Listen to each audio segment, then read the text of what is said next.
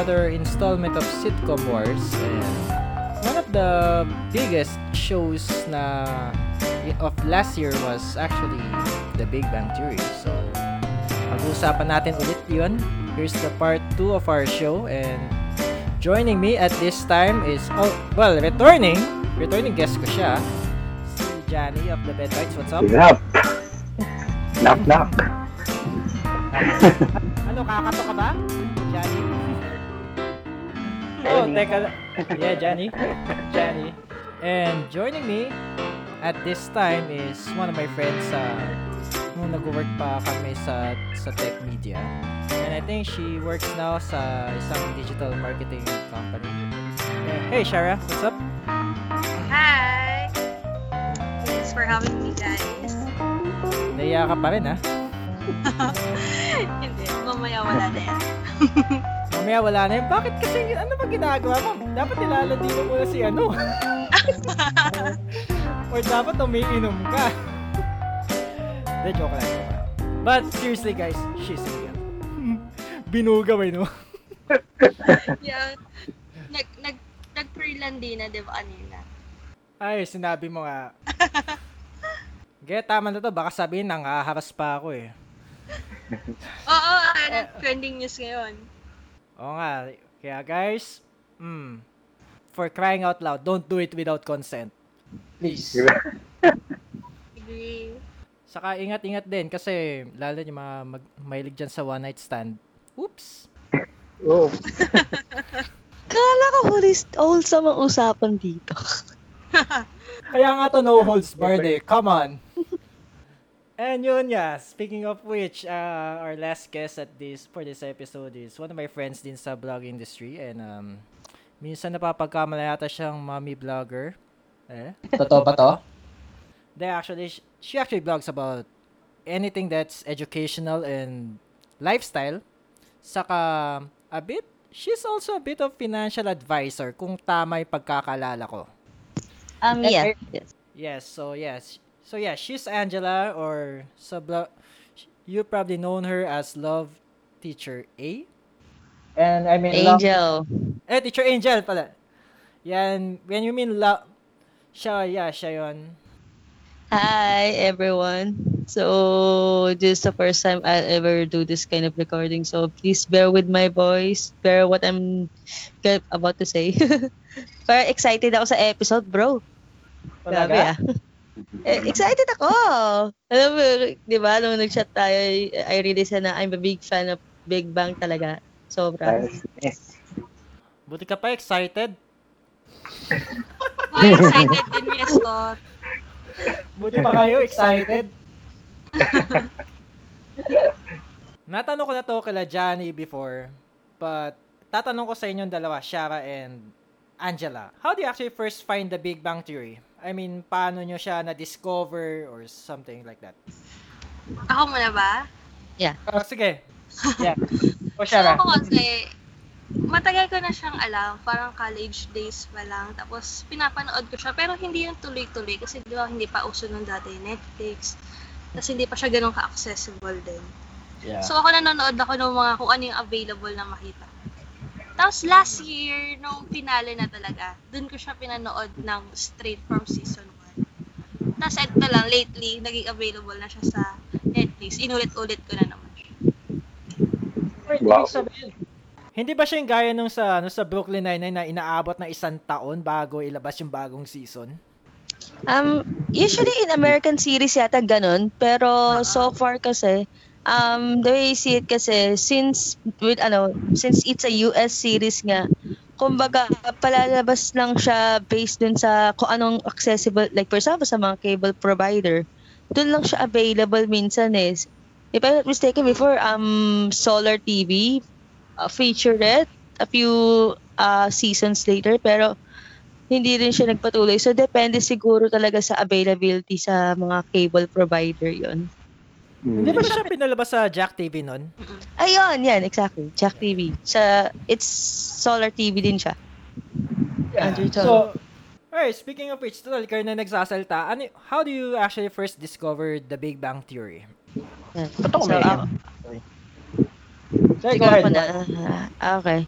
Sa ako na. So, bale, I, you know, this is kind of surprising because, you know, na teacher ako in real life. So, it was probably 2006 or 2000, eh, 2018 when I found out Big Bang Theory to my grade 10 student. Sobrang, Wow. ano, kas, as in, sobrang grade 10 student talaga. Siya, siya pa nag-introduce sa akin ng show kasi since I'm a robotics teacher, parang sab, parang unang dips mo sa akin, wow, parang you like robotics pala teacher, so you, you're like one of the nerds from Big Bang Theory. So parang, I first thought, parang, ano to? Parang, what is Big Bang Theory? So parang, nung binigyan niya ako ng copy, kasi 'di ba during that time, you can torrent yung mga episodes. Yeah, I think I, Hmm. yeah, I think it's, I think it's still up to now naman. Whoops. yeah. Ah, sorry. Teka, teka, teka. yun, yun, yun. Sorry, We're gonna scrap that one. so yun. Um so surprisingly, yun nga, my stu- my grade 10 student ah. Sobrang surprised ako. He has ano, parang a hard drive full of Big Bang Theory episodes. So partida, I didn't even know the show. Pang binigyan niya kagad ako ng nine seasons na panonoorin. Whoa! So, nine seasons. So, eh, every episode kasi, di ba, every, ano, para siyang mga less than 30 minutes. So, madali lang siyang panoorin. So, parang from first season, from first episode until the last one, dun na, sobrang nahook na ako to the point na once na nag-release na siya sa Netflix, dun ko na siya pinanood twice. Pinapaulit-ulit ko lang yung e- mga episodes after that because it's really appealing. Sobrang ganding ng mga e- ng mga characters tapos talagang may patutunguhan yung storyline ng bawat Mm. character. Mm-mm, agree. Ang challenging nun ah, kasi considering mo 12 years and how could you, how would you actually stretch that one? Considering this, ang average yata ng mga ano, seasons ng mga ilang mga mga TV shows or specifically mga sitcoms, it's basically around 8 to 10. Yeah. Ewan ko kung napapansin nyo kasi kasi Friends has 10, How I Met Your Mother have, na- has 9, That 70 Show parang 8 yata, then Community got 6, and sayang wala pa siyang pelikula by the way. Ganyan, yung, yung isang gusto pag-usapan soon eh. Yes nga. Pero Yeah. so far kasi the way I see it kasi it's about how they really ano eh, how they really in reinvent each and every sequence of the character kasi so far ngayon 12 episodes kahit na sabihin nila it's the longest running sitcom kasi in America kasi yung Big Bang eh. So Yeah. kahit 12 season feeling ko nabibitin pa rin ako kasi because nag-growth na kasi kasi since lumaki na sa'yo yung mga characters nila parang you still want to see more of these characters evolve. yeah? Yeah. Siyempre, for spoilers purposes, parang 'di ba yung naabutan lang natin when Sheldon got the Nobel Prize. Sorry, spoilers. So, yun, yun naabutan eh. natin.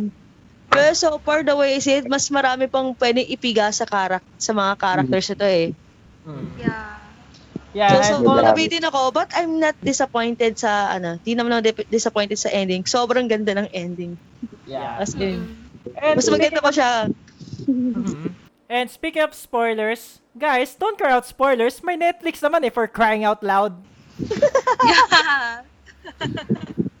Thanks to Yeah. Netflix. And why are you listening to this podcast in the first place? Jeez. Oh, oh. Joke. Nang pakinggan kung di niyo pa di niyo pa napapanood. Sometimes ganyan mga tao eh. Why you like that? Anyway, yeah, I think I have to agree with you na na witness natin yung mga characters nag-develop to, lalo yung pag mga longest running na yung mga ano, mga programs. Like yeah, yung gaya nga kay Sheldon na na nanalo siya Nobel Peace ng Nobel Prize and samantalang dati he's just like another Nerdy. Nerdy. yeah yeah he's ana- he's just another theoretic theoretical physicist na tapos yung tapos character wise ang ang talagang ano ang gaspang niya may pagka asshole siya Mm. yeah Parang Yeah. robot, di ba? Yes exactly so when you think when, if you think about it Sheldon Cooper and actually si Jackie from that 70 show they have this they have their ano they they have their so some sort of pagkaka pagiging ano nila pagiging asshole nila sa characters nila Pero But- yung pagiging asshole, di- asshole nila, kung tutusin, that makes them the best characters eh. Kasi, so far the way I see it sa kay Sheldon, kasi yung upbringing niya, di ba? Oo. Knowing na, Ah, he's, ano, he lives in a, in a Christian, Christian home, di ba? Yes. Talagang, yun yung pinaka, ano din eh, my nerd, parang nerve-wracking din is that the fact that he grew up to become a Christian, Mhm. well, Bi- ano, Bible reading Christian, pero he doesn't believe in God, which is, yun nga, makikita niyo yan sa part ng young Sheldon. true. may, makikita niyo yan, yung, ano, paano yung upbringing ni Sheldon, why he act certain things like that, pero, ang ganda, kasi, Mhm. even though the, ano, talagang, yun nga, di ba? Dumating na sa point na these people, yung mismong mga friends niya from the show really love him in the end eh. Mm, Kaya ganun yeah. yung character. Parang siguro they just, ano, parang grow, hating him, ano, parang grow na, nag-grow na lang sila na mahalin yung character, yung si Sheldon regardless of his peculiar character. Yeah, I mean, sa Kartik nakatulong din yung pagiging romantically involved niya with Amy Farrah Fowler. Dahil, Yeah. Yes. Oo, Di ba kasi sobra parang- naging sige, go, niya go ahead. na ano, si Amy. Grabe yung nag, pag, pag-evolve ni Sheldon nung na-meet niya si Amy. Lalo na nung nag-break sila, di ba? Yes. Parang doon na siya nagsimula. Yeah. Shame Women. me. Huh? Para siyang na-installan ng ano, no, bagong um, may chip Hard re- Oo. emotions. software. Ayun. Kumba, kumbaga sa away, ah, nakahanap siya ng katapat kasi basically, Emer, nung unang dating ni, ano, ni Mayim, tama ba, Mayim? Yeah, Mayim Bialik, um, Ano siya, eh, yung Si- character niya si Amy, si Amy and yung character niya ni, ni Amy nung unang nung unang dating, she's basically like the the counterpart of Sheldon about practically anything and everything. Mhm. Oo. parang So parang kahit na ano, kahit na itry niya basagin si Amy, turns out bound, bu- bumabalik na sa kanya, narerebat sa kanya. Mm. Yes. eto, Eto, I'm just, just, eh, uh, since natalakay namin to nung first episodes, I'm gonna ask you, the two ladies here, sino yung mga favorite, ka sino yung favorite characters niyo sa ano, sa show? Or sino lang? You- If you can only pick one. Ang hirap. Ako siguro isa, siguro si Amy. Kasi ano Bakit? siya eh, genius siya tapos meron din siyang EQ. Parang balance, yung sobrang talino pero hindi naman siya ganun ka-insensitive. Mm-hmm. Well, in reality, you can't have it, have it all. they, they actually, to be fair, oo. Well, ang siguro magiging weak side lang ni Amy kung sa character niya in terms, yung usual looks niya. Oo. Pero nung, pero nung nag-dress siya nung ano, nung finale, parang, God damn. Yeah, di ba? Ang Ganda niya yung binago siya ni Raj. Oo, bongga! Diba? Partida in real life, neuroscientist talaga siya. Oo, Yes. oo, oo, yeah. That's true. Kaya siguro na-play niya rin na maganda yung role eh. Mm, I think it helps na ano. Saka maliban doon is syempre nakasama niya si ano, si Johnny Galecki noon sa show na Blossom around sometime around late 80s yata or 90s. So, So, yun. parang kumbaga, they're really familiar and really comfortable. yes, at some point, yeah, at some point, ganun din, nakatulong din 'yon. What? Wow, I'm surprised you ladies, you ladies picked Amy over Bernadette and even Penny, huh? Um, hindi, ah, sa akin, ano, sa akin okay lang. talagang, okay lang, okay lang, okay lang. I mean, depende naman sa... sa akin, actually, may, ano, talagang, if I can really choose between these seven character, ano, seven yata, or, yun nga. sir. Actually, ano, I really choose Penny. Hmm. Bakit? Sa akin si Penny talaga yung favorite ko kasi siya nagsimula simula lahat eh. Kung if it wasn't for Penny kasi hindi na, forever nerds tong mga taong to, yung mga character na to. Kumbaga si Penny kasi nagbigay ng spice sa mga Yeah. characters na to. So siya yung kumbaga nagsimula or nag-spark dun sa pagiging humans ng mga character ni Sheldon at ni and even the four guys yan si Yeah, Raj, in general. in, in general, Mm. kumbaga, all these nerdy people, kumbaga, they, ano, parang nagkaroon sila ng human touch or nagkaroon sila ng human perspective because of Penny. eh. Mm. That's why, I just really like about, ano, sobrang yung character niya despite the fact na may mga ups and downs siya. Yes.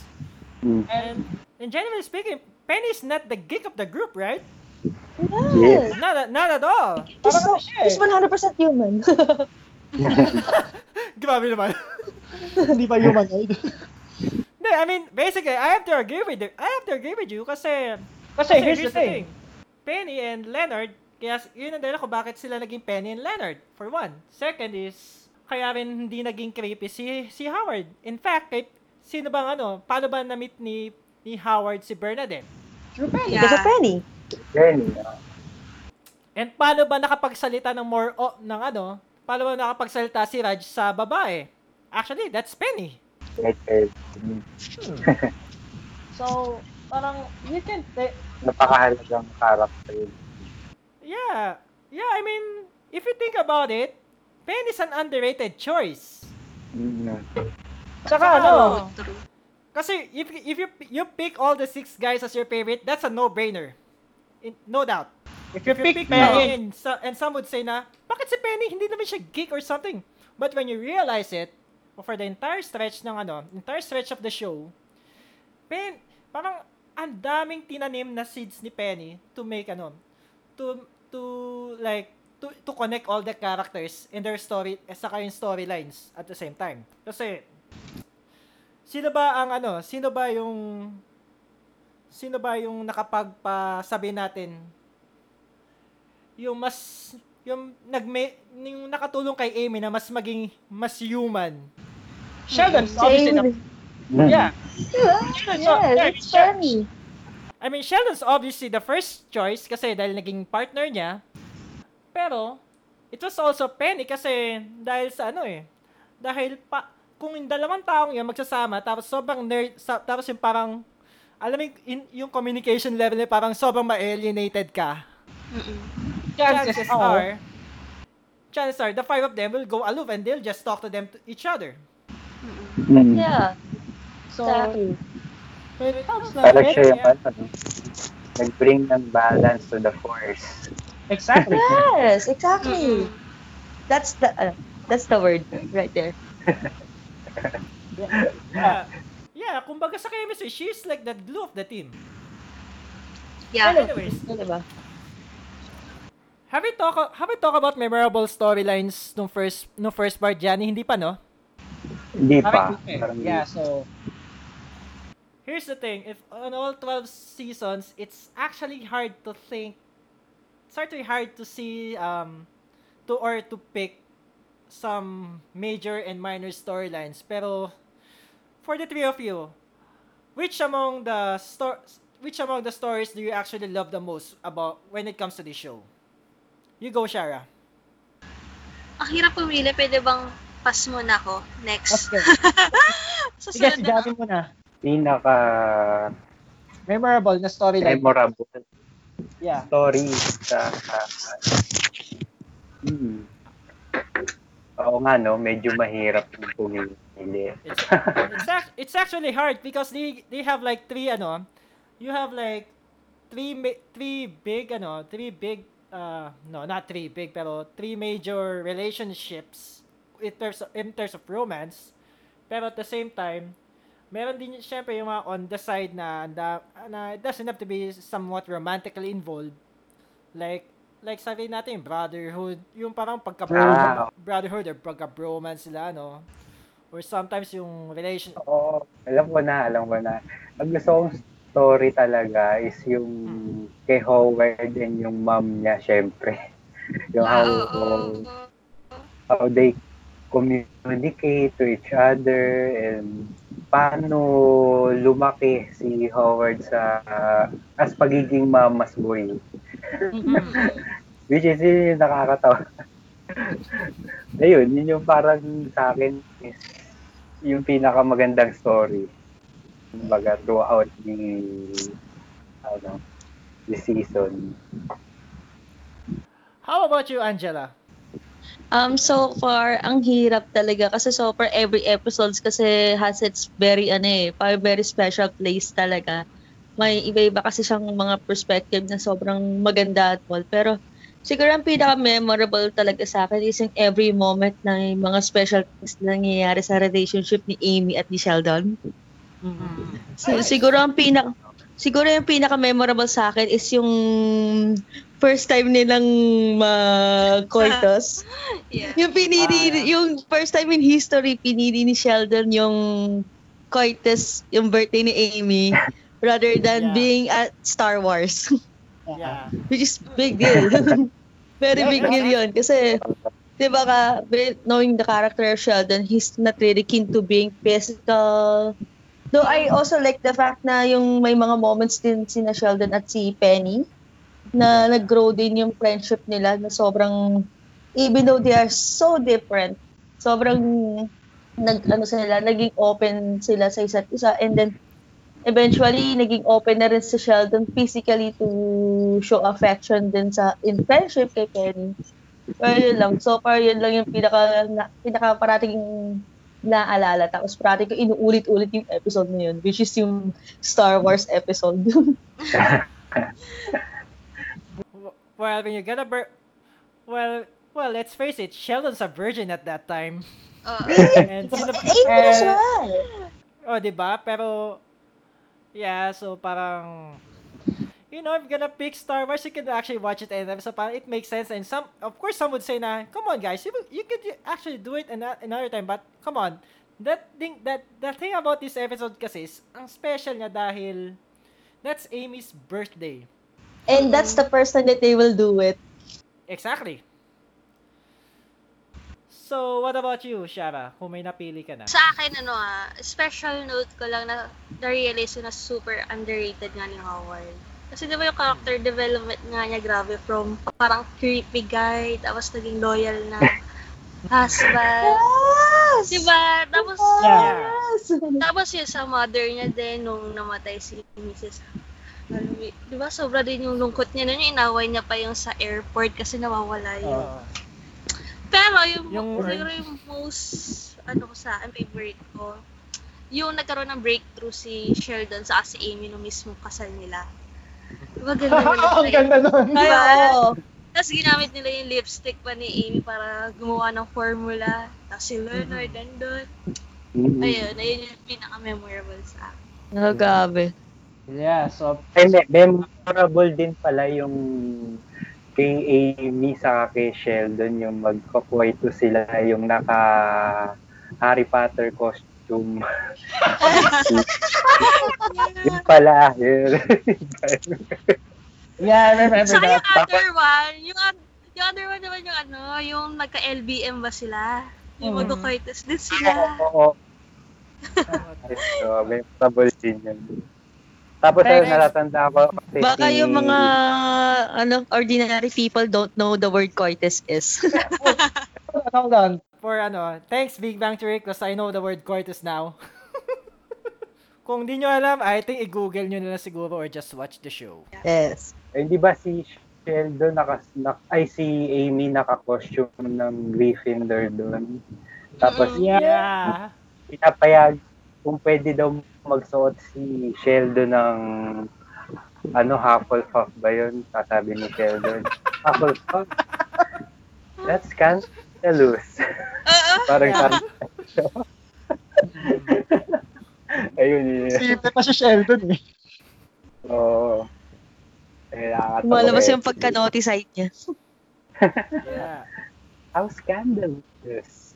Well, I think and I, I I think it came with an instinct naman when the moment she met Amy. So parang pero syempre it didn't happen right away. Kumbaga parang later on na develop dahil when they syempre nung una sila nagkakilala, they're, they're like a bunch of robots. Na parang Halata mo. nga, si ano, si Sheldon nga, he really likes to be yung the character of Mrs. Spock sa Star Trek. Yeah. Yep. Na he lives in that reality na parang he wants a world na walang emotions, ganon. Mm. Logic pa.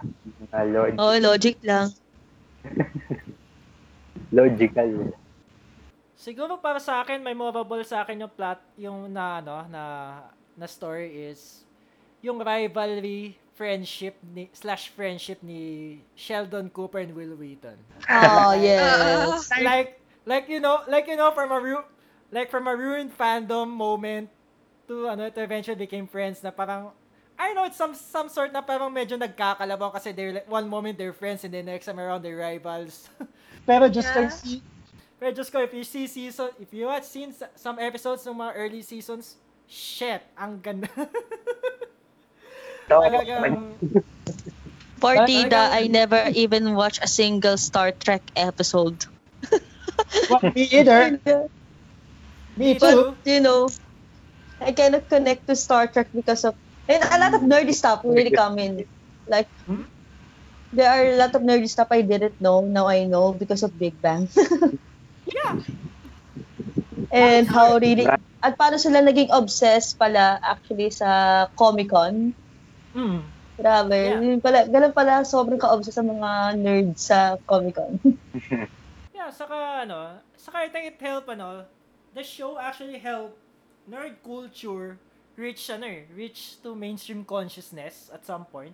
Mm. Kaya, yes! di ba? I mean, it, it had an impact. Like, let's say, let's say, kaya nga, nagka, kaya nga nagkaroon ng ano eh, kaya nga at some point naging popular din mga comic conventions. Even toy conventions. Or sometimes even gaming stuff. Lalo na, lalo na't bumuusbo ang esports. Dahil, of course, naging, naging, ano din parang naging attribute din yung ano, naging attribute yung pagiging gamer din ni ano, gamer nung apat sa,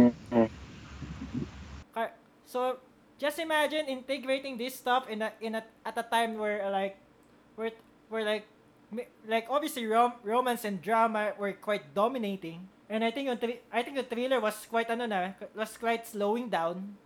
Tapos ano pa ba? Yeah, so parang ganun. Saka parang sila yung nag eh, parang sila yung parang naging basically one of the premier alternatives sa sa TV shows ng US na which are predominantly action and drama. Yeah. Nakasabay din ang Game of, eh, Game of Thrones, diba? Yeah, oo. Ah, No. Actually, ano, Big Bang is earlier than the Game of Thrones. Mm-mm. Pero ano same season, same year sila nag, ano, nagbabay sa ere. Yeah. Oo. Pero na, Though, mas, oh, mas sad naman yung ending ng G- GOT, so, yeah. and there are some season and episode na mas mataas sila ng rating sa Game of Thrones. Like what? yeah. Basta sa mga interviews kasi, kapag pinanood mo yun, parang ayun, kinocongratulate sila na sila yung number one nga ano, big bit na yung Game of Thrones din. Hindi ko alam kung anong season yun ah. Pero speaking of awards, it, thi- this show actually help ano eh, na help help Jim Parsons gain like gain ano eh, prestige eh. 'Di ba? I mean nanalo din siya ng mga award awards sa Amy, oo. Mm. Oh, also yeah, si si Mayim Bialik. Mm-mm. E- Even, the- Howard. Si Simon? siya. Oo. Si Simon Helberg? Kid Choice Award siya supporting. Wow. Kids Choice Award for somebody who's a creep. Who's a First creep? of all, yung creepy ang episode. Para sa isang tao na parang ano, na parang may pagka, yung may, na may characteristics of a quote unquote sexual predator. That's quite ironic, huh? Possible. yeah, I mean Actu- That's so, ir- ano, diba? That's so Yeah, that's- odd. Yeah, that's so odd. Parang nung una, nung sinabi, the first moment na sinabi mo to, I was like, what the fuck? Seriously? Mas may nawala pa ako kay ano eh. Mas may nawala pa ako kay, kay Raj eh. Kumanalo Because Raj was so naive. And kids generally are like naive at that time. At some point in their time. Yeah, super. Oh, I mean. Yeah. we we talk about seasons. We talk about memorable. Ep- I mean memorable. And if we talk about memorable episodes, what about seasons? What are the seasons na na you don't give a damn to watch it all over again? As in sambong season of All Those Well. Mm. Hmm. Hirap yun na. Thank you for that wonderful question. Mine, mine was actually season 3. Hmm. Kasi that that's ano eh. Yeah, I mean season 3 that's around I think 2009 yata or 2010 kasi that kasi I think sinabi ko yata to sa ano sa previous part ng episode pero that's actually like um sabi natin na nag naging planting seed season siya to grow the cast from 5 to 7 or even 8. Kasi kung mapapansin nyo, season t- sometime in season 3, ang isa, I think at isa sa mga unang eksena nun is na-meet, syempre, na-meet ni, na-meet ni Howard si, ano, si Bernadette. Tapos, they're, they're four in the car. They're four in the car, so, nagmukhang matchmaker actually si Penny doon. And thanks to that old and, and thanks to that old pack ni ano, thanks to that old pack na pinaalala ni Howard kay kay Leonard dahil yun nga, ganun nangyari. Mm. Ah, yeah, I mean, napo, di ba mga when you think about it, nakalimutan na nga ni Leonard yun until pinaalala lalo ni Sheldon because Sheldon has, has this thing called eidetic memory. Oo. Then of course, siya naman, then of course, si Amy naman, na-meet naman ni Sheldon dahil sa dating, dating, Ah, o- dating site. experiment. Oo. Dating site experiment na pinain naman ni, ano, ni Howard and Raj. So, if you think about it, yeah, so parang naging planting seeds siya. Tapos, I'm not sure kung tama pagkakalala ko, pero yun yata isa sa mga episodes kung, na nag-umusbong yung rivalry ni Sheldon and ni Will Wheaton. Then, yun pa yung constant na rivalry din ni Sheldon and Barry Kripke. Mm. And yun yata yung time na si si Stuart, yung comic comic store owner, ay una ay mas ano, mas mas na-immerse sa cast kasi dahil ano siya eh, naging naging crush siya si Penny at that time eh. So yeah, so it's basically like planting seeds kaya yun ang naging favorite kong season. I don't give a damn watching all over and over again kasi naalala ko nasa USB ko nung that time. I'll just play the entire 8 hours of that. Oh, Oh, seryoso. talagang binge watch all over. Yeah, so ganun. Well, habang may ginagawa naman. So, what about you guys? Wait, natanong ko na ba sa, natanong na ba natin to, Johnny, nung first episode, no? Oo. Yeah, so, so there you go. There, the two of you. So, Shara and Angela. Siguro sa akin, isa lang pa talaga. Siguro Okay. either season Sige, 12 go, go or season 9. Kasi yung season 9 parang dun yung masyadong character development ni Sheldon. Diba dun yung Yeah. breakup nila, tapos kinasal si Penny. Kasi parang marami, masyadong marami rin nangyari sa season 9. Pero kasi yung season 12 parang ano eh, andun na yung lahat ng hinihintay mo. Yung, parang sobrang happy ka kasi nakikita mo yung natutupad yung mga gusto rin nila. Naks, parang pamilya. yeah, at sa, yeah, para at some point, nagma- yeah, I think at some point, naging mas family friendly sila kasi I think siguro dahil na rin sa maturity ng characters. Mm. Lalo na may anak, lalo na may anak si Howard and Bernadette. Yeah. And I think, ano yata, naging attribute pa yata dito is, nagkaroon yata na miscarriage si Melissa Roach sometime nun. So, parang, when I tape it, parang, I don't know kung siguro balak nila na magkaroon na ng isang anak or something, pero dahil nga, dahil nga parang nagkaroon ng miscarriage si Melissa, and trinay niya ulit, ano, trinay nila ulit, and yun nga, nagkaroon naman sila ng anak. So, parang, I think it happened, it happened na nagkaroon sila ng dalawang anak at that time you can't, ano eh, hindi mo pwede siyang itago kung buntis ka talaga eh. Like, look at, look at other characters in sitcoms like Lisa Kudrow, na yun nga yun, na yung sa kwento, na yung kwento sa kanya, kaya, kaya siya nagkaroon ng triplets nun, kasi that time, sinabay yung pregnancy, sinabay yung ano, sinabay yung storyline na yun dahil sa pregnancy din ni Lisa mismo. Lisa Kudrow. Oh, okay. So, kaya pala siya na bed rest nun. Ano ba yun? I guess so. Parang chinempo na nila at that time. And feeling ko, baka ganun din nangyari sa ano, sa last season ng Brooklyn Nine-Nine. Mm. I'm, I'm not- pero pero ang weird lang kasi kung usapan pregnancy while ano, pregnancy while doing sitcoms. Siguro yung pinaka fake lang na na, na-recognize ko ay kay ano, kay Ross and Rachel. Pero that's another that's another day. Oh, that's another ano, podcast. Another episode. Yeah, That's another episode. Bang I think usually sinasabay na lang talaga nila yon just for the sake of yun nga. Kasi kailangan pa rin ma-intact yung mga characters. yeah.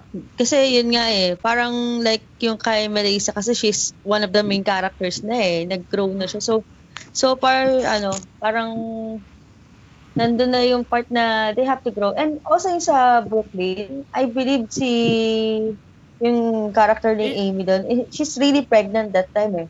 Ah, okay, okay. So, parang sinabay na rin talaga sa part na yun that para hindi namang ano.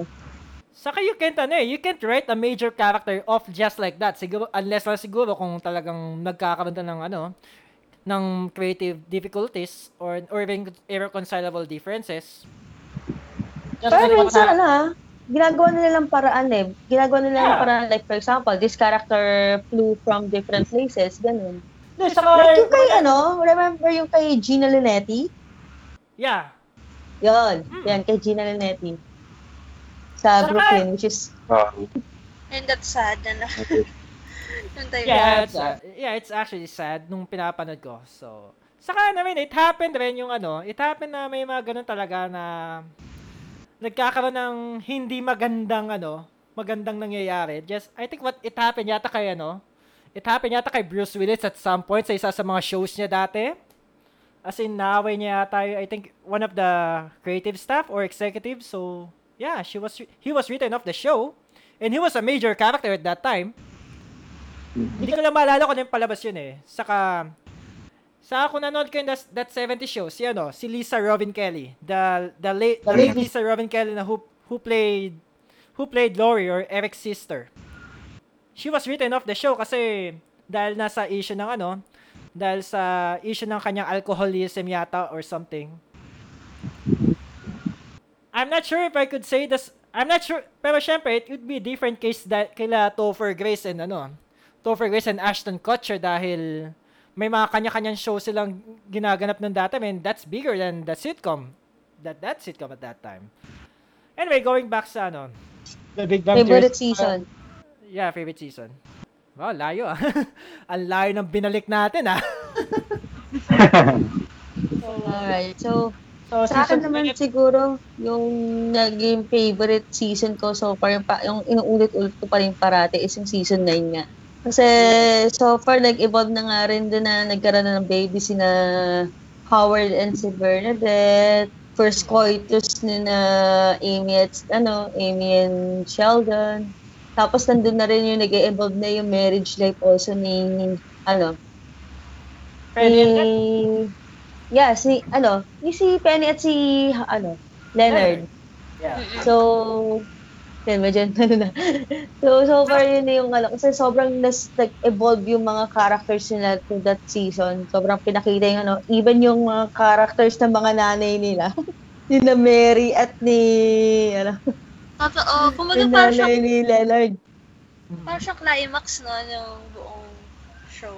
Yeah! Yeah. Yeah, I mean, I mean, if you think about it, si Sheldon mismo parang whirlwind yung adventure kasi from broken up to proposing. Oo. Ay, Di ba? Nung kinasal si Leonard and Penny, kaka-break lang ni ano, kaka-break lang nila ano, Sheldon and Amy. Oo. Hindi pa nga siya makamove on nun. Pero nung ano, pero nung last episode of that season, Sheldon suddenly siya. showed up. yeah, Sal- Sheldon sud- suddenly proposed up, popo- proposed to, ano, to Amy. He showed up sa New Jersey. Yeah. Grabe. Sobrang ano Dahil yun. sa, Sobrang ibang halik ng babae. Oo. I think I think sung ano, kung usapang season crossing cliffhangers, Shell was on the top of that list. Probably next lang doon ay yung Kay- Probably next lang doon yung pagsabi ni Ross ng maling pangalan at the wedding. I don't know if you remember that's a Friends na Virgin season 4 and 5. Ah, Ah, yes. Like kinasal sa London and all of a sudden you just say Rachel's name. like Wait, teka. Kung cliffhanger sa Big Bang Theory, I think mas cliffhanger yung breakup nila ni Amy. Yes. Season, Hmm. Ano din yan eh. eh finale rin ata yung season 8 ba? Mm, sa season Oo, 18 eh. season 8. Yun pa yung Tapos ano, parang, parang, sh- sh- you know, ni- ni-reveal ni Sheldon na magpropose na pala siya dapat. So parang, ah, Y- yun yung ba yung ano? I think yun yung scene na ano, eh, 'di ba? Yun yung scene na parang tina- kinuha niya sa drawer yung ano, yeah. yung sing. Oo. Yung grandmother's wedding ring. Oo. actually siguro kung nanonood kayo nun nung live, parang Holy shit! Oh, Is this how the way you Di edit? ba yun? Grabe. Yeah. Ah. So, anyway, baka baka sabi ni Johnny, hinahag niyo na yung airtime. What do you think of that, Johnny? Yeah, oh, the best yung yung cliffhanger na yun na Usapan akala mo talaga Mm. Yeah. hindi matutuloy. eh. Mm. So, uh, aabangan mo talaga kung ano yung susunod na mangyayari. Yes, put na tuloy. Yun yun. Yes. Ah. So, Yeah, parang naitis ka pero it's at somehow you have to wait like three more months or four more months just to just to see what's happening there. mm.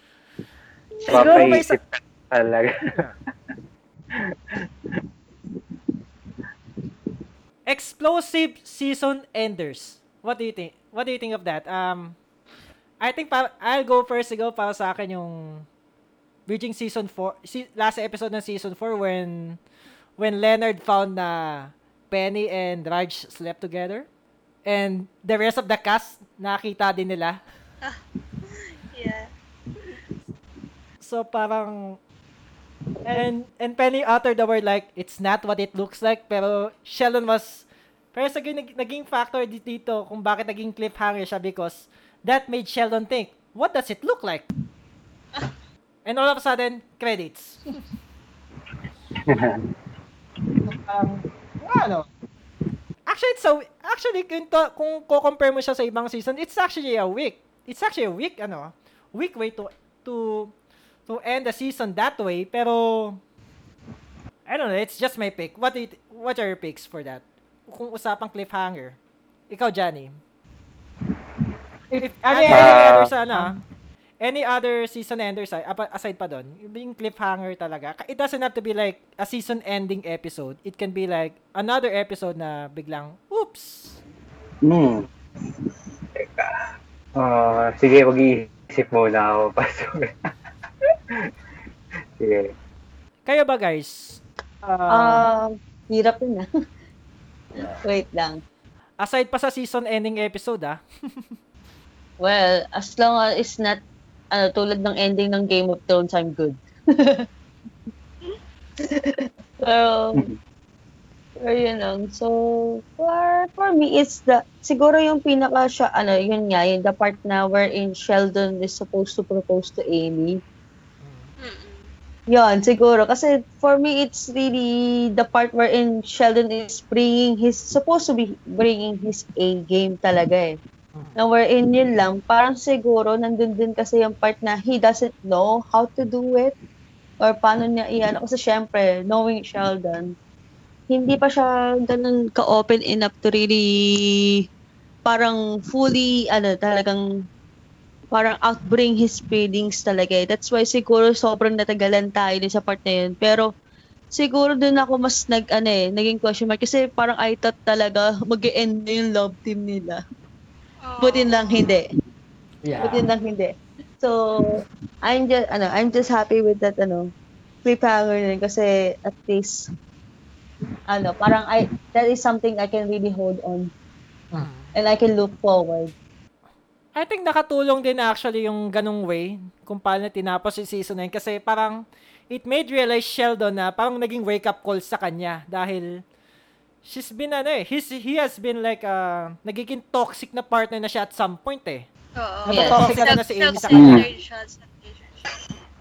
It's actually ano eh, it's actually appealing to say na yung pagiging self-centered ni She- self-centered ni Sheldon, Sheldon is it always reoccur every every ano, almost every single season. Parang there's always like a time na Sheldon was just to be like this kind of SOB.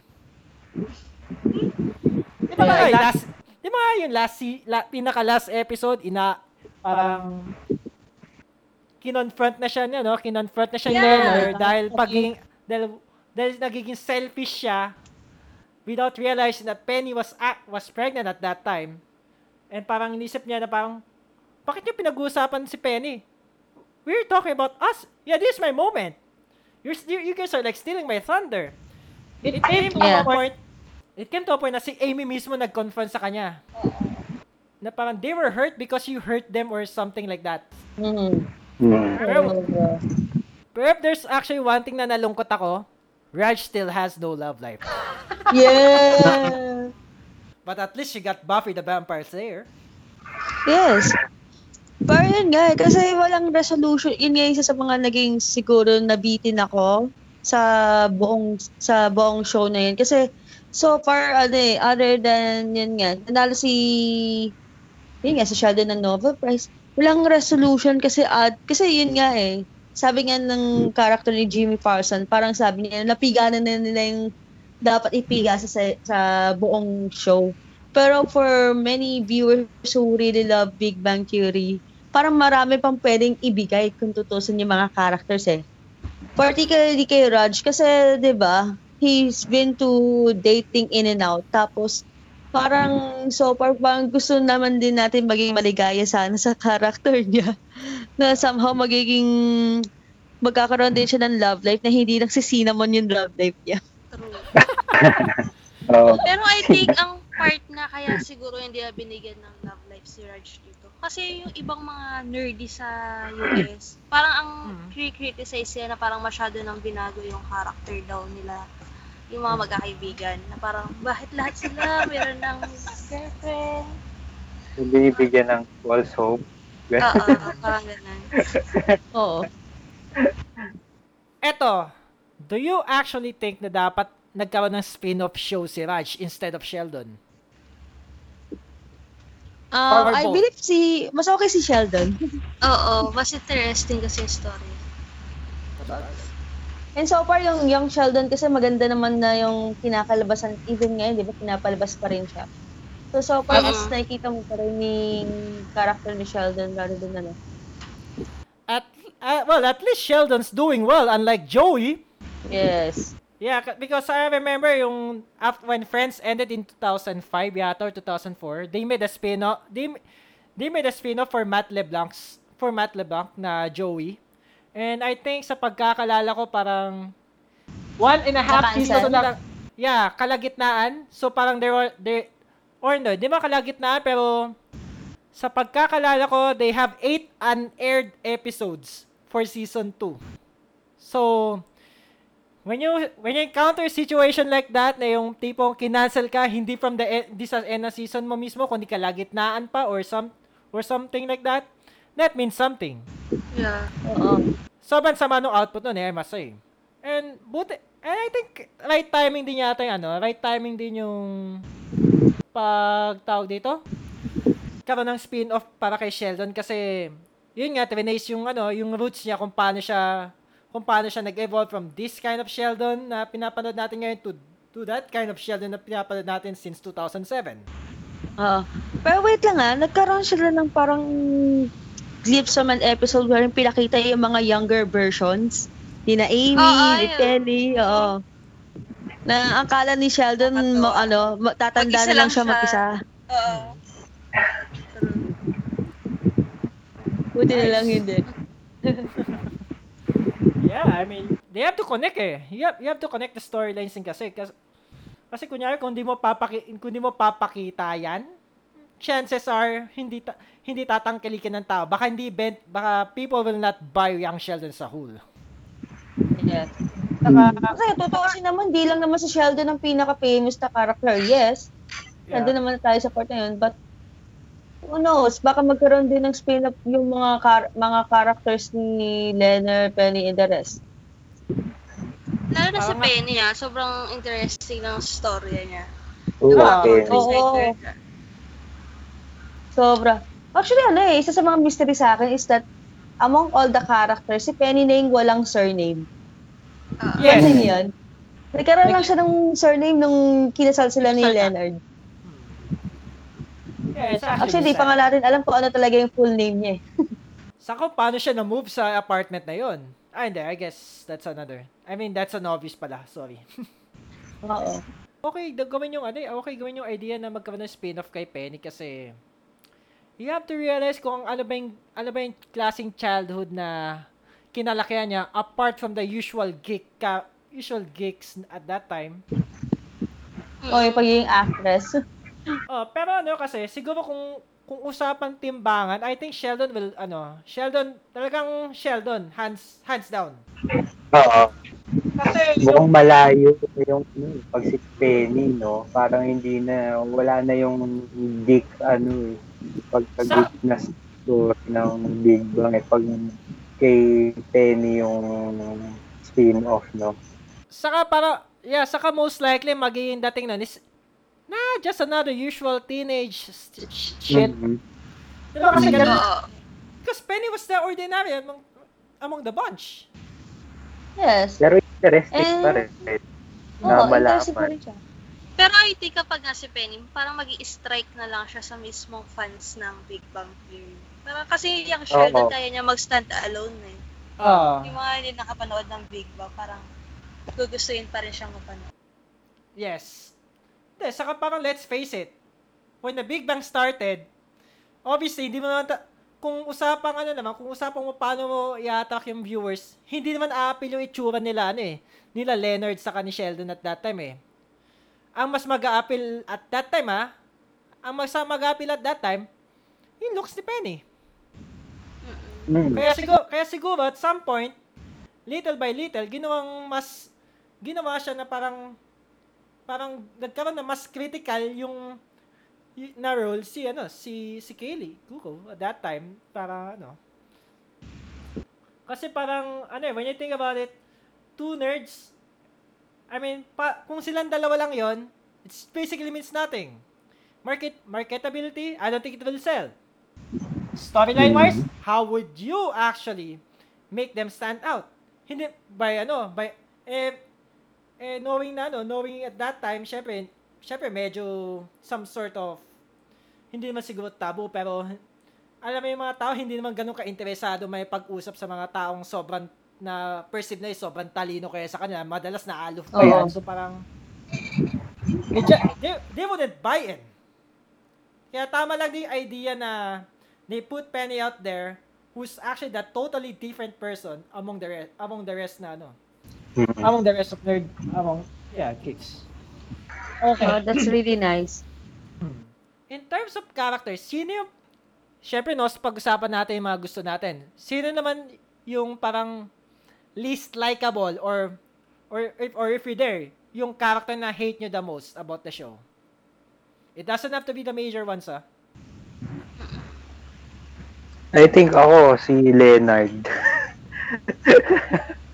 bakit bakit Kasi si Leonard parang, kumbaga, ang plain nung character niya sa Among the Rest eh. Parang predictable yung mga susunod niyang moves kay Penny. Ah, malalaman mo na agad na magiging sila eh. eh, predictable yung mga ah, ah, moves niya. So, sa akin, si Leonard yung pinaka... Hindi naman, ano, ah, hindi naman pinaka worst. Kumbaga parang least oh, favorite that lang. is lang this favorite lang Ayun. Leonard. Buti na lang kung usapang predictability eh. Buti na lang, din, at least di nila ginawa yun sa, nung sinampal niya si Sheldon mismo. Muntik na eh. Muntik na maging predictable yun eh. Until nung ano, until siguro nag-trigger yung word na I must be dreaming kay yata and then all of a sudden all of a sudden Leonard just slapped Sheldon and I was like actually the first time ko pero I'm like woohoo I, I was like raising my ano parang imagine mo yung dalawang kamay dalawang kamao ko nakataas parang woohoo it happened it's like you're waiting for that no? Yeah, so parang imagine mo 12 You've waited 12 years to gain your revenge and that's the big one. Oo. Parang ikaw yung nanampal din eh. Oo, I mean, you don't get that to see every day kasi madalas lagi binabara ni Sheldon si Leonard and he's like, ano eh. Oo. and let's face it, Leonard's the, sa, sa app of all the four boys, Leonard was actually the whipping dog. Yes. Ay, sorry, the whipping, whipping boy pala, sorry, the whipping boy. Next to Raj, syempre. Pero minsan si Raj is just like angat minsan kay ano eh. Kay Leonard kasi the only the only thing that separates ano, the only thing na mas lamang na si ano, si Raj kay Leonard is at least Len at least si Raj, yung may pagka-mysterious pa rin siya, lalo na mga first few seasons, saka, saka yun nga, kaya niyang barahin si Sheldon at some point eh. Oo. Leonard can't do that all the time. Oo, Magagalit lang siya. Oo, oh, di ba? Ayun. So, for for the two of you ladies out there, who who was your like ano, least likable character? Least likable. It doesn't have to be the major characters, ah. It it can be even like guests. Uh, for me, it's Stewart. So, why? So far kasi sa Stewart, wala siyang masyadong naging development kasi sa, ano eh, sa show eh. Nag, oo, nagka-jowa lang siya. Yun nga, wala siyang major, ano, major break sa akin. Lalo na yung part na, yun nga, na parang in and out siya sa bahay ni Howard and Bernadette. yeah, oo. Annoying. Kaya Sorry, Stuart. Hindi po ako ma-judgmental. so, in short, naging sugar mama si Debbie, no? yes.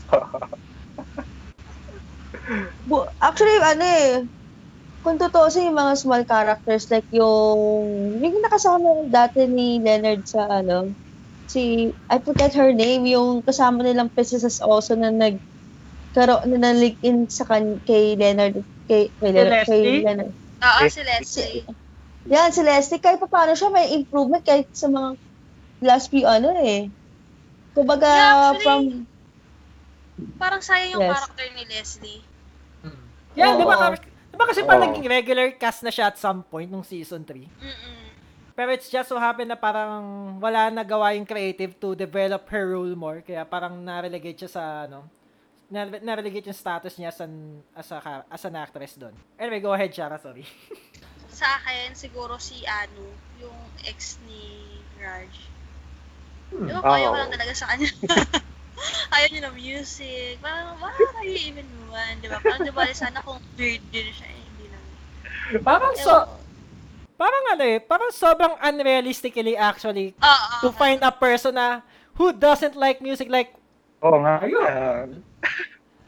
Like comes. like you don't yeah i mean you don't have to be like a music lover but you don't like music like are you fucking kidding me Oo, di ba?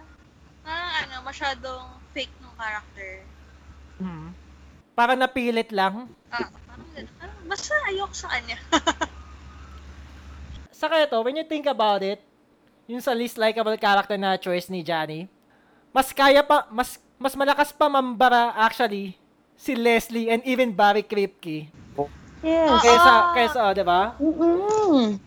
Kumbaga kahit pa paano may mas malaki silang na-contribute kahit pa paano in their small ways. Pero siguro kasi ganun naging mababa yung self-esteem din ni Leonard kasi dahil sa sa mother upbringing. niya. Yeah, so yun nga dahil hindi niya na-feel yung pagmamahal ng nanay niya eh. Parang ang dating sa kanya, she- he's just another e- experiment. Oo. Lifetime experiment. Actually, hate ko yung character niya ano dun. Hate ko yung character ng nanay ni Leonard. Oo. Diba? Ay- Lalo na yung part na nag-aaway sila ng ex-husband niya. Oo. Actually, na- na-entertain ako doon, pero it doesn't mean I like them. Kasi parang, ah, sobrang weird. Sobrang weird. Every time na she comes around, parang, is that it? Di ka man na nag, parang, you have only little this kind of development in your role? Parang mas ano pa eh, mas may dating pa sa akin yung nanay ni Sheldon kasi yun nga, dahil nga, dahil nga siguro nagkaroon siya ng upbringing, dahil nga, dahil nga sa, may pagka sort of Christian siya, tapos, later on, na-develop yung ano, na-de- na-develop yung kanyang quote-unquote kasalanan na na kinol na to the extent na kinol out siya ni Sheldon as a hypocrite or something. Oo. Tapos, eventual, ano rin, saka mas naging, ano siya eh, saka, I think, siya yung pinaka humane among the bunch dahil kaya niyang i-confront si Sheldon at the same time, tanggap niya si Amy. mm. Oh, wait, did I say it right? Tapos, Yes. Hindi, actually, ano eh, sabi nga niya, due to his special condition nga eh. There's always this that kind of dialogue lagi na naalala ko sa kanya. Eh, yung, I think season 3 episode 1 yata to, nung all of a sudden Sheldon flew to Texas dahil, at tapos nag-resign dahil nga sa ano, dahil nga sa sablay yung, yung experiment nila sa North Pole. And, Basta naalala ko isang argument doon na parang Sheldon and her mo- and his mom were, were actually fighting and but it is a fact and that is your opinion. Ah, yes! So parang at some point they actually can apply it today if you think if you think about it. Pero mahirap nga lang siyang gaw- gawan ng context. Yes, that's why, ano, di ba? Parang so far, yun nga, yung upbringing din kasi ni Sheldon, which is you can see in sa young Sheldon, makikita mo talaga yung, ano eh, paano, how Mary come up with these kinds of ideas. Kasi, yun nga, parang at the end of the day, Sheldon is still, uh, ma- ano, parang a mama's boy pa rin. na throughout the whole life of Sheldon, inaccompanied talaga siya ng nanay niya, knowing na in his special condition. Actually, parang ano pa nga eh. Actually, for the, for the stretch of TBBT, parang di pa nga siya fully mama's boy doon eh. Parang mas more like a Oo. grandma, grandma's boy kasi lagi na binabanggit yung ano. Si Yung Mimo. Mimo. Mimo. Mimo. May naisip lang ako. Sige, go. Go What ahead. if, what if kaya kung si Leslie yung nakatuluyan ni Leonard and si Sheldon kay Penny? Mag-work kaya yun? Holy shit! Oh my god, that, that's ano, Di ba? that's very that's revolutionary. Naisip ko lang. Actually, sa Penny sa kasi Sheldon, parang meron naman silang chemistry. Mm. yes. Pero, Meron naman eh, pero Oo. parang ang weird lang. Yung oo, parang, totoo. Yeah, parang Ano isa yung character ni Penny, di ba? Parang very liberated din. Tapos mapapartner sa hindi physical na tao. I think magki-click sa I think I think magki-click sana sila. Kaso ang ang hirap nun considering friends and naging lovers and all of a sudden ex-friends. I, I mean, they could do that to all the, all other shows. And ang problema nun is kung ginawa mo yon tapos ang magiging bagsak ni Lenny ay kay Pen ay, ni Penny kay Leonard. It's quite hard to oh, sobrang hard niya na na how would you make these friends na naging ex-friends dahil nagkaroon ng relasyon yung ano dahil, dahil sa isang babae and all of a sudden you got to reconnect them. This is this isn't ano this isn't like Rachel and Leonard or like Jackie Hyde and Steven. Ay Jackie Hyde and Steven. Jackie Hyde and Kelso. Yes. Sobrang bizarre. Oo. Pero, pero, pero considering that, yeah, kung, kung na-pull off nila yun ng okay, mas ano yun, mas magkakaroon ng mas interesting yung ano, mas interesting yung, yung take nila sa ganung kwento kaysa dun sa nabanggit ko nung una. Mm. Kasi I think si Leslie and Leonard pwede mag-work pa yan eh. Yeah. Kasi yung mga, ayun nga, kayang-kaya ni Leslie si Leonard eh. Siya pa nga yung nambabara kay Leonard. Sheldon. Sheldon, dumbass. Yeah, yun yun. yun pa. You know what? You know there's one star na sayang na hindi naging series regular?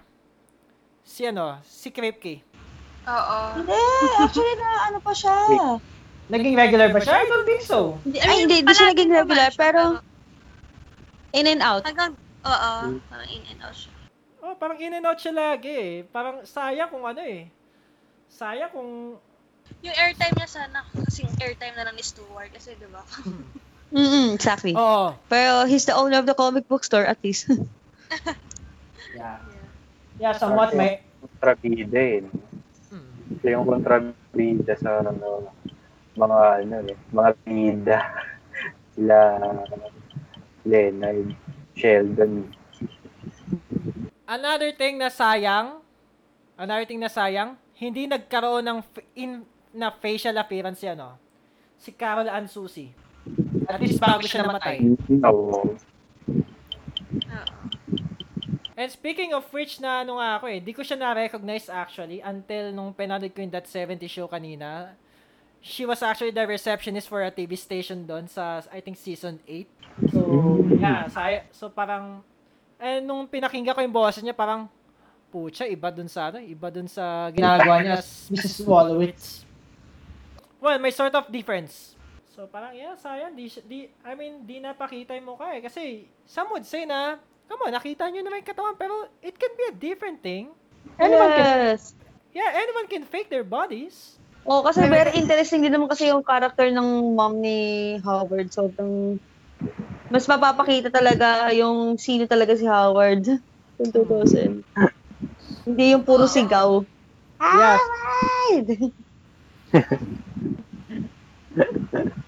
Sayang, sayang lang kasi ay, pero I think naging ano yata, feeling ko, nagkaroon ng abrupt ending din yung sig- siguro I think her death gave gave the character an ab- abrupt ending eh kasi kung siguro kung di namatay si Mrs. Holloway, si Carol Ann Susie for a while, feeling ko, feeling ko marireveal yung mukha eh. Feeling ko lang ah. Mm. Hindi kasi sa ending naman ng the last episode, pinakita yung mga anak ni Howard and Bernadette. Oo. Possible. Mm, it's a possibility. It's a possibility talaga. As a parting shot, eto natanong ko na to kay Jan, kila Johnny before. Yeah. What do you think will happen kung magtuloy-tuloy pa in The Big Bang Theory up for two more seasons? Um, for me, ah, um, siguro malalaman natin kung magkakaroon ba ng anak si Amy and Sheldon. Malalaman natin eh, pa, ah, si Raj pagkakaasawa na talaga. And makikita na, parang kumbaga nandun na sila sa most, more adulthood, si, ano, parang season ng buhay nila na kumbaga family-oriented na siya. Pero so far kasi the context of the show kasi hindi siya, kung totoo, hindi naman talaga siya family-oriented eh. Yeah.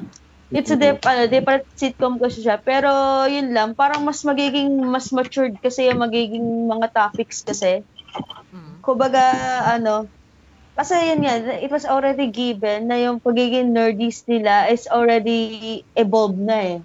Kumbaga, naalala ko yung, ano, yung part na wherein na, yung dating mga childish ways nila na evolved na, na bago na nila. They no longer go to Comic-Con, they no longer parang priorities mga toys, ganon. So parang for me, medyo mahihirapan silang, mahihirapan talaga to really come up with last two episodes if ever. Kasi mas matured na kasi yung mga characters na to eh. Pero I would still love to see it so far. Kasi yun nga eh. Yun nga, knowing 12 season, sobra. Lalo talaga nag-upgrade din kasi sa'yo yung characters nila. So parang you really want to see more of it. Mm. Na gusto mo makita sila tumanda. Yun yun.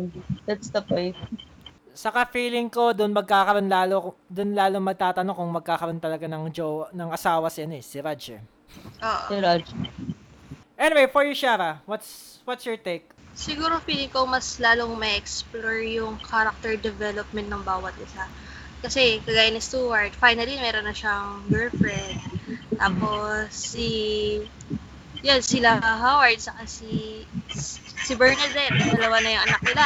Parang figure out ba nila kung sino yung mag stay home parents sa kanila kasi 'di ba isa yun sa mga plano nila. Lalo na ngayon dalawa na yung anak. Tapos Yeah. next si Leon- Leonard saka si Penny. Yeah. Kasi may next na silang baby. Eh, di ba si Penny ayaw naman talaga magkaroon. Anak. Ah. Tapos, ang pinaka-character na nag-look forward ko pa yung kay Sheldon. Kasi parang na yung go na siya no? Parang, parang ano pa yung tapos siya sa changes. Parang ano na yung magiging focus. Yeah. Teka, kayo nung, kayo nung mic yun. Ang lakas ah. Hindi. Ah, actually, there's something, ano, parang ano siya. Nag-jump. Nagja-jump. Oo. Oo. Wow, weird.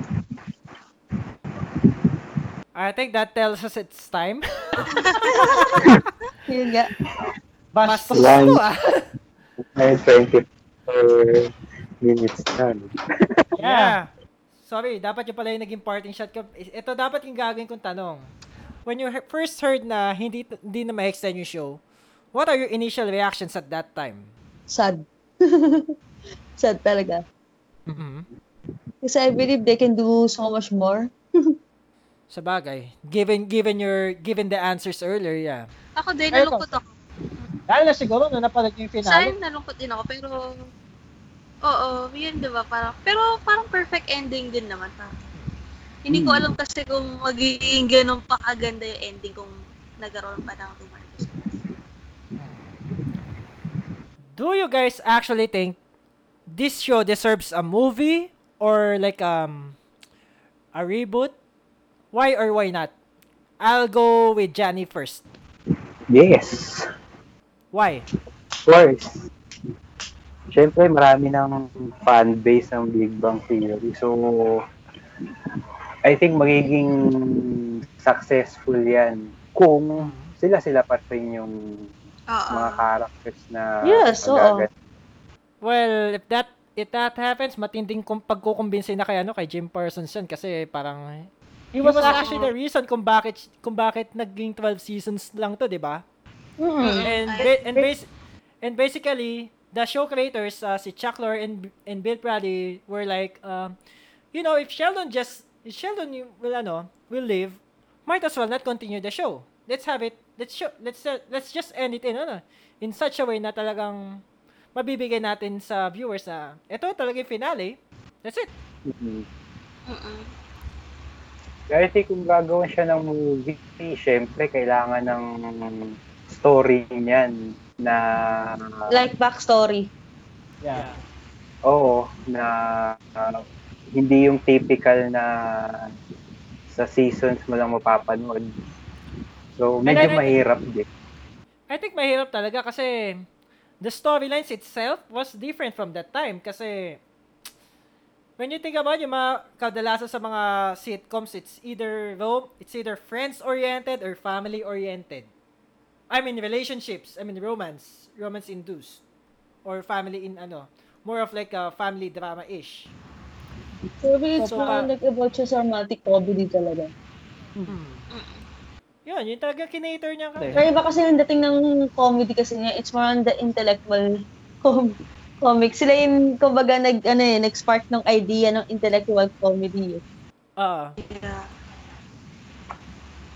Or may mga business na kasi dati na